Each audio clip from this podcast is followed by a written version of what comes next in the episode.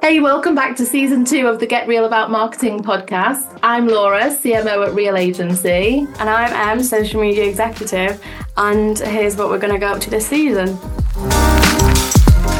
You start. No, you start us Riz. Riz. What does that even mean? I just would never go to Google anymore. Me and uh, King Charles have that in common. Mm-hmm. We're talking about retail marketing trends for 2024. Assuming you can just whack anything in there. People love that middle aisle. Yeah. Spend twenty pounds on noodles. £28 on noodles. Yeah. Growth and innovation. Talks about AR and AI. If you were to just show what's on your high street, they can go for lunch here, they can go for coffee here. What's the biggest difference between being a content creator and being a marketer? Yeah.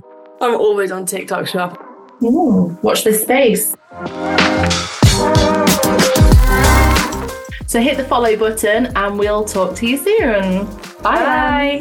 Oh, you say bye, Em? Yeah, I say bye, Em, and you go bye, Laura. bye, Laura. oh, it's too late.